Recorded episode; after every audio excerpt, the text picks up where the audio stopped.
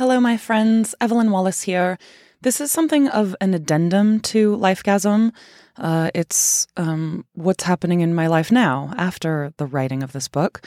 Uh, if you've been keeping up, you know that I have felt deeply called to stand in solidarity with the 2,300,000 human people who are living in captivity in the US.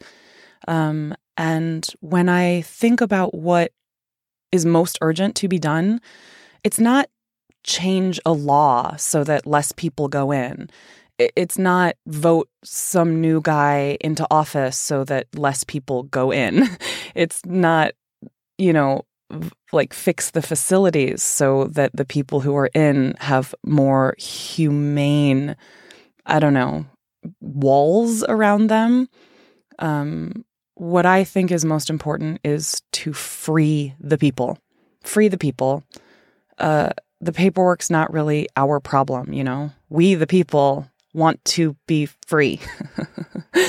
it's all just so basic. It's like trying to explain the mathematical definition of a point.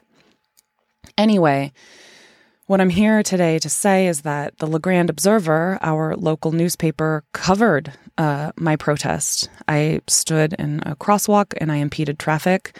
Um, not because me doing it myself will do anything, but because if two million people rose with me, we could stop the world.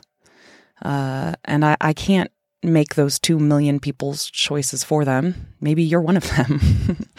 and maybe you're one of the people who feel like you simply cannot risk uh, being, you know, closed in by the system that uh, is really good at making you afraid of it. But the truth is, we are all sort of trapped in the web that we are also spinning. And by standing in traffic, I stopped spinning. I stopped spinning the web. um, anyway, the La Grande Observer covered it and then two days later took the story down. No explanation, no like, no nothing, right? Just they, first there was a link and an article, and then the link didn't work. It was a 404 error. And does the editor, Andrew Cutler, return my calls? No, of course not. So, what I'm going to do is read the article here. Um, so I guess that was my longest intro yet. Um, this was published on August 14th, 2021, and it was written by Carlos Fuentes of The Observer. He's no longer with The Observer, so now you know. La Grande woman takes stand for justice. La Grande. On Sunday, June 13th, Evelyn Wallace, La Grande resident, woke up feeling equally excited and nervous for her day. She donned her bright orange jumpsuit, said goodbye to her husband and children as if it were any normal day, and walked into town. Her day would be far from normal. It was a warm day and the sun was out, great weather for a protest. Wallace walked along Adams Avenue until she found the busiest intersection in town, the crossing between Adams and Island Avenue. She had nothing in her hands or her pockets except for her ID. At about 11 a.m., Wallace stepped into the crosswalk. About a third of the way into the street, Wallace stopped, and then she waited. Even with drivers yelling at her and threats to run her over, she stood her ground. I was terrified. My heart was pounding. All of the voices of all the people were like, What are you trying to accomplish? Wallace said. About 30 minutes later, Wallace was arrested for disorderly conduct, and she spent the night at the Union County Jail. That Sunday, Wallace was protesting against mass incarceration in America, an issue that she holds close to her heart. This was Wallace's first time getting arrested in La Grande, or ever. That's my uh, aside. According to her, it won't be her last. I would choose to sleep in my own bed every day for the rest of my life if I could see justice done that way. But I feel like I can't, so I'm ready to give that up in the name of this thing that feels more important than that, she said a human rights crisis. Wallace, a writer, has lived in La Grande for several years, but has previously lived in several different states as well as internationally. According to her, she first was moved toward activism when she saw a friend die in 2016. I essentially saw with my own eyes and heart what was real and what was true. It was one of those pivotal moments of life, Wallace said. It was like I was living underneath a new directive. Speak truth, be truth, live truth. Since then, Wallace has lived in various areas, spending her time writing, meditating, and educating herself on various subjects and issues. One day, she realized that mass incarceration in America is the issue that would fuel her fight for the rest of her life. It is such a human rights crisis that I feel deeply compelled. Me, in my deepest heart, I was like, oh, this is what I was born to do, Wallace said. According to the American Civil Liberties Union, the United States has 5% of the world population, yet approximately 25% of its prisoners. There are 2 million people in the nation's prisons and jails, a 500% increase over the last 40 years, according to the Vera Institute of Justice. When Wallace began looking deeper into the issue, she realized that she couldn't sit back and do nothing. She had tried reaching out to local organizations, but was met with resistance. On June 13th, she decided to take matters into her own hands.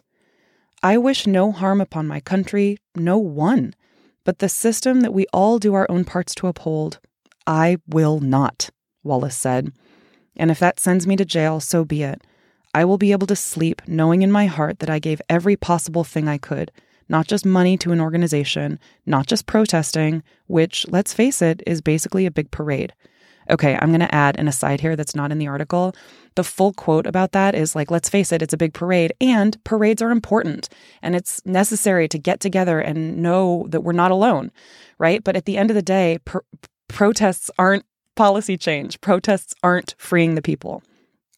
Okay, back to the article. She explained the idea to protest to her family and friends, most of whom were hesitant but supportive, Wallace said. I'm proud that she's standing up for her beliefs and trying to make the changes that are needed right now, Ari Trow, Wallace's husband, said. It can put a strain on our family, but I support her, and it's worth it so she can continue to stand up for what is right. Wallace bought an orange jumpsuit several years ago. That's actually not true, it was just a few months old, which she wears regularly in public to stand in solidarity with America's prisoners. That's also true. And to push against the notion of who is a criminal, right? If we lock up people who are no more dangerous than I am. And we see them in an orange jumpsuit and we make certain assumptions about who they are. So that is why I wear an orange jumpsuit. Uh, anyway, that was an aside. Back to the article. Um, she's worn it while pushing her baby in a stroller, boarding flights, and while traveling to different cities. To Wallace, wearing the jumpsuit is a symbol of solidarity. I do it in the name of everyone else who didn't choose to go in, she said. Taking a stand Fast forward to the crosswalk on Adams and Island Avenue on June 13th. After a few minutes, a truck driver almost ran Wallace over, so she decided to stand facing away from traffic. I didn't know what was going on behind me, Wallace said. I really wanted to look, but that's not what this was about. Me looking wasn't going to change anything. Cars continued to slowly move around her. Some drivers stopped to ask Wallace what she was doing, while many simply honked. Others called the police. After a half hour of blocking traffic, La Grande police arrived at the scene. We got numerous 911 calls, so I pull up and see her standing there in the street, Officer Mike Eckhart with the La Grande Police Department said. Cars are sort of moving around her, and there was quite a bit of traffic. According to both Wallace and Eckhart, Eckhart asked Wallace to move, which she politely declined. He explained that he had to arrest her, and she did not resist arrest. He took her to the Union County Jail. She didn't resist. I didn't even want to take her to jail, but I had to, Eckhart said. While in jail, Wallace lived in the world that she hopes to get others out of, which only affirmed her belief that she did the right thing. It's like a tomb. It might as well be underground, Wallace said. There's nothing about it that indicates it's not, like windows or any living thing, like plants. When we sentence someone to life in prison, we're burying them alive. Wallace refused to post bail, and after spending the night in jail, the charges were dropped against her during her court hearing. The judge ordered Wallace to pay a fine, which is another aspect of the criminal justice system that Wallace is opposed to. Money shouldn't be exchanged for freedom. That's not fair, she said. Either I'm a danger to society or I'm not. Money has nothing to do with it. Here's another aside.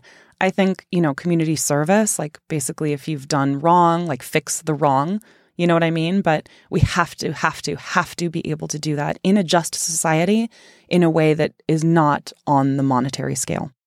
Okay, this is the last part of the article. A life mission.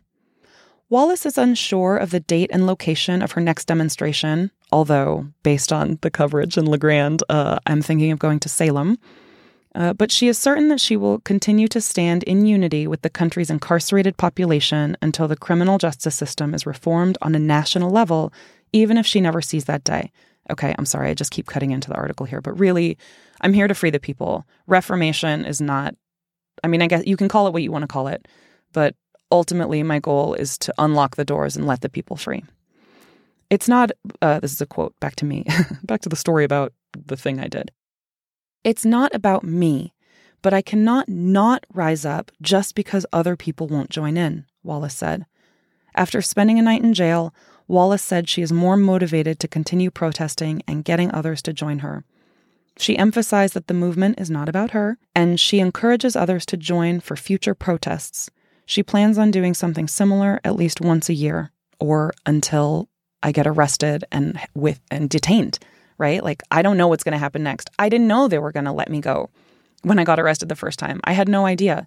So, whatever happens next, happens next. But what I'm saying is, I'm going to do it again and again and again until they lock me up forever or until something, until they let the people free.